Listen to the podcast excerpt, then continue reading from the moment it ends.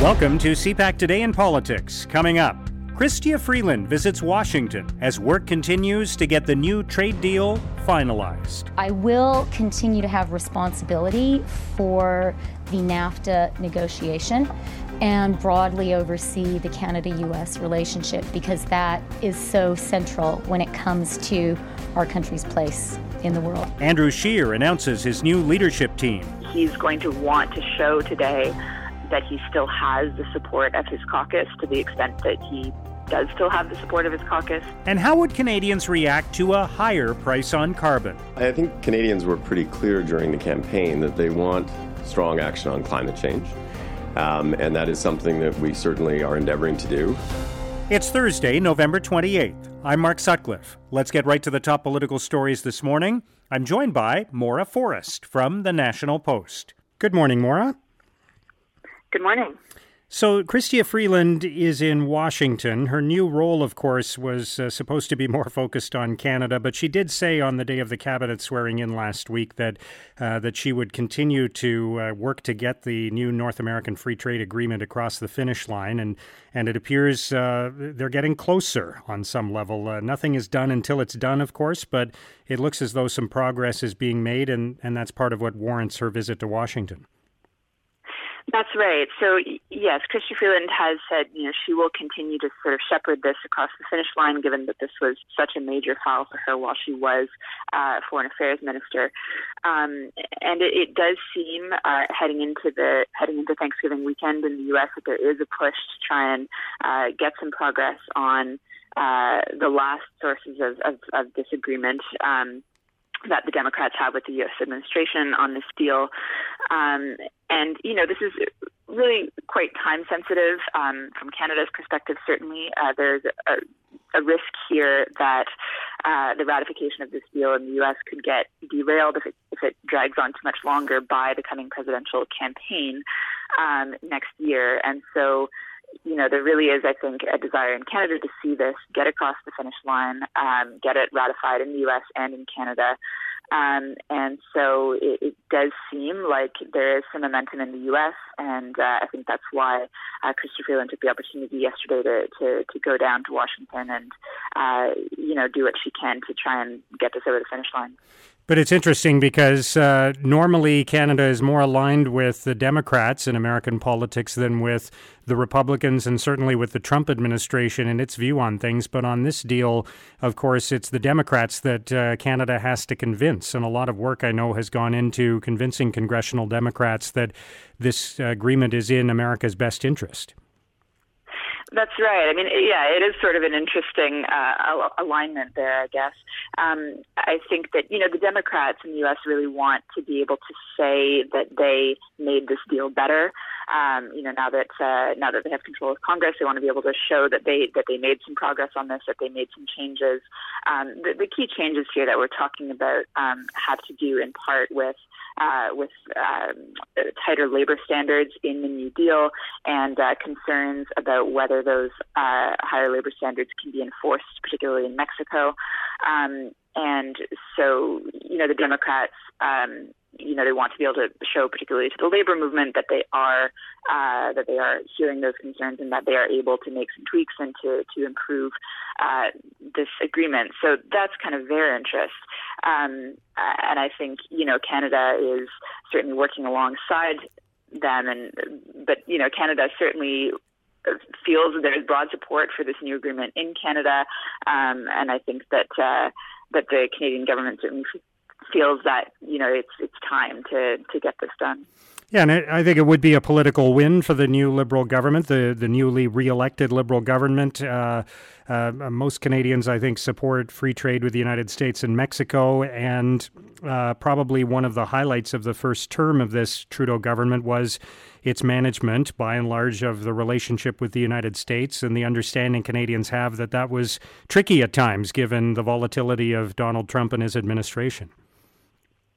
Yeah, I think that's right. I mean, I think this is one of the things that has given Chrystia Freeland the really strong reputation that she has as a Canadian minister, as a negotiator.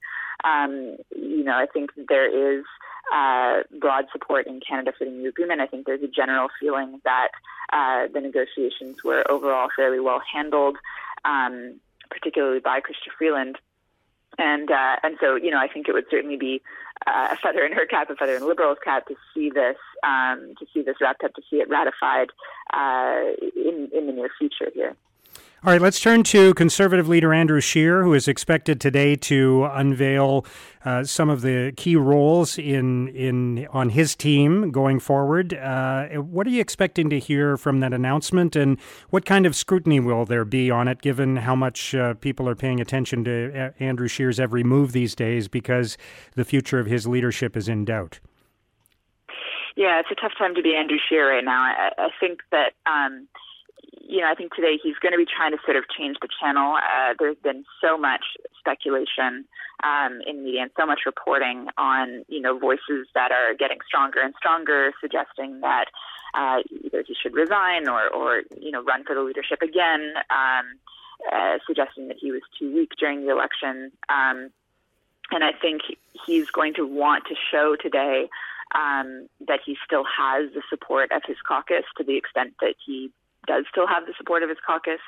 Um, he's, you know, he's going to want to put on a show of uh, force to some degree, you know, to say that I am still the leader and I'm going to lead uh, at least into into April into the next leadership review, and you know, I still have um, I still have a, a, a strong uh, grounding of support behind me. I think that's the message he's going to try to send, and we'll see how successful he is with that.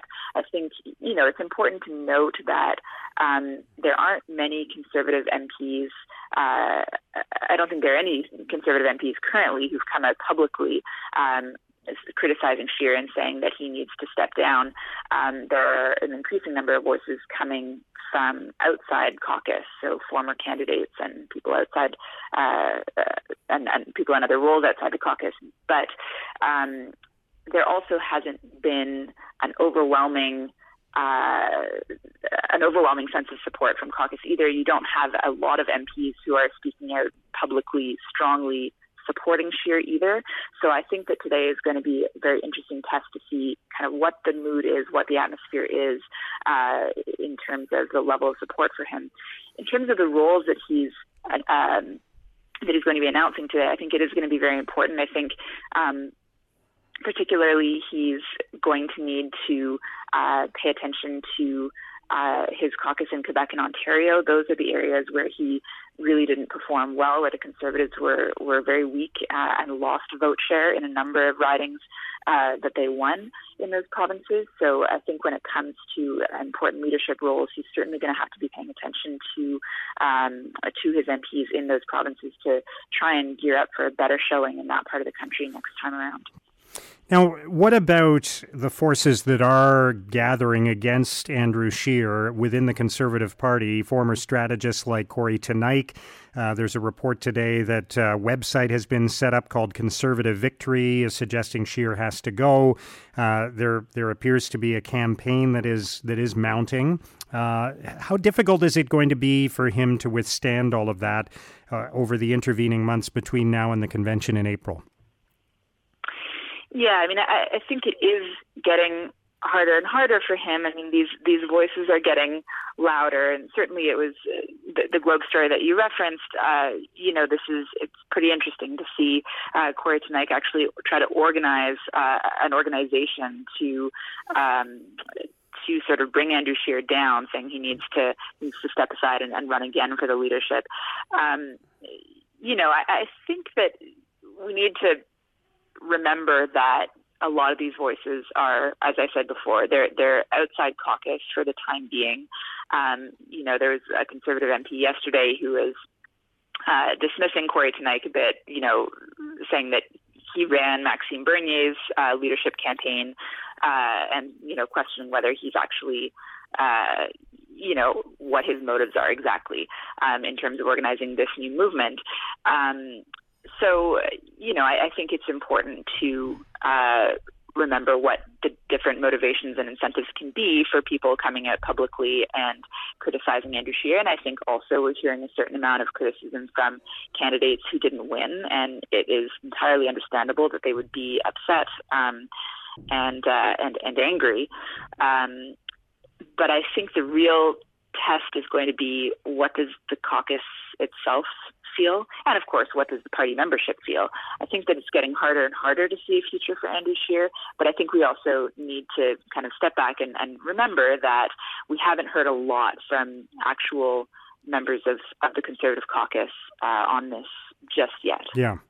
All right, just quickly, Maura, before we let you go, uh, there was a report this week that talked about the need to raise the price of carbon in Canada to $210 per ton if we're going to meet our emissions targets and address the uh, growing crisis of climate change in the world. Uh, how do you think that's being received in Canada and in in uh, the in political circles in Ottawa? Well, I, I think it was certainly a very interesting report um, saying that, you know, if we choose to rely primarily on carbon pricing to achieve our Paris targets, that carbon price is going to have to go up to 200 ton, to $210 per ton. Uh, you know, the Liberal government has been very reluctant to say uh, whether they will continue to increase the carbon price beyond 2022. Um, and I think I think it's generally understood that um, in order to meet the Paris targets, that carbon price will have to go up. But the Liberals have been reluctant to talk about that um, and to, to make any commitment one way or the other. And I think this report is sort of making the point that um, you know, this is the price that we would have to get to if we use carbon pricing. But the report also says, also recognizes that carbon taxes can be politically unpalatable, can be kind of toxic politically. And so it also says, okay, if we don't just rely on carbon pricing, here are the other things we can use. We can use a mix of regulations and subsidies. They will be more expensive ultimately, but they may be more politically palatable because people don't notice them as much. Um, you know, I think that uh, in terms of how that message is being received. I mean, it's. I, I think that certainly the NDP and the Green Party during the election campaign um, had been pushing for stronger uh, for stronger emissions targets. Um, I think the Liberals have said that they continue to be committed to those 2030 targets, um, but they have yet to be very clear about how they're going to get there, and current government projections say they won't get there. Um, so remains to be seen. I think how uh, how the government chooses to respond to this kind of information. All right, Maura, great to have your comments on all these topics today. Thank you very much. Well, thanks very much for having me. That's Maura Forrest from the National Post. I think Canadians were pretty clear during the campaign that they want strong action on climate change. Um, and that is something that we certainly are endeavoring to do. Now, here's what political columnists and commentators are writing about today. At Policy Options, Christopher Ragan argues carbon pricing is the smartest policy tool. Ragan writes Focusing on reducing emissions from heavy industry might be popular, but it would cost us the most, with higher costs being passed on in the form of higher prices. Carbon pricing creates incentives to reduce emissions by changing how we live and conduct business, leading to large reductions over time. We know that it's time to get real about climate change. Now we need to know that some options will cost far more, even if their price tags are harder to see. In Maclean's, Andrew MacDougall argues staffing changes and listening tours won't rescue Andrew Scheer. MacDougall writes, Nobody thinks Scheer lost the last election because of his chief of staff or director of communications. The Conservatives lost because their platform was thin gruel, served up by a man who doesn't stand out in a crowd. Forget the staffing changes. The ultimate test for Scheer will be whether he can convince his party that he has a plan to recapture the ramparts Stephen Harper claimed in his majority 2011 win. If he can, he stays. If he can't, he will be deep sixed. In the Globe and Mail, Conrad Yakabuski argues Andrew Scheer can choose to go out on a high note. Yakabuski writes, there's no going back to a time when it was all right for a prime minister to merely tolerate gay marriage and abortion. He or she must defend those and all other fundamental rights with every fiber of his or her being. Andrew Scheer has yet to show that he is up to it. It may be too late for him to be remembered by history for anything but his 2005 speech against gay marriage, but it's not too late for him to go out on a high note by admitting he was wrong. Now, here's what's coming up on Canada's political agenda. As we've discussed, Conservative leader Andrew Scheer will announce his caucus leadership team this morning. CPAC's Martin Stringer has more on that. Mark, at 10 a.m. Eastern Time in the foyer of the House of Commons, the leader of the official opposition, Andrew Scheer, will announce his caucus leadership team. This will be a chance for him to announce who will be acting as his House leader. That will be an essential role in the coming months in this minority parliament, as it's the House leaders of the main parties who largely determine how well the caucuses get along. House leaders also go a long way to setting the tone in terms of the behind the scenes horse trading that's always necessary to get legislation passed and schedules agreed to among the parties. Also, Mr. Scheer will announce his caucus whip. That role will be essential for a Conservative leader who, over the next four months, will need to call on his MPs to be present for some crucial votes, several of which could potentially bring down the government. Also, the caucus whips and deputy whips will be essential in maintaining caucus discipline and solidarity and also from Mr. Scheer engaging the morale of his troops as the Conservative leader spends the upcoming four months preparing for April's leadership vote at the Conservative Party convention. So, Mark, an interesting set of personnel announcements from the leader of Her Majesty's official opposition this morning. Thanks, Martin. Also today, the Prime Minister will meet with the Premier of Nunavut, also the President of the Fédération Québécoise des Municipalités and will participate in a roundtable discussion with leaders from the Federation of Canadian Municipalities. In Ottawa, Jagmeet Singh will announce the NDP's shadow cabinet, and Governor General Julie Payette continues her visit to Estonia. And that's CPAC Today in Politics for Thursday, November 28th. Tune in to Primetime Politics tonight on CPAC for coverage of all the day's events. Our podcast returns tomorrow morning. Have a great day.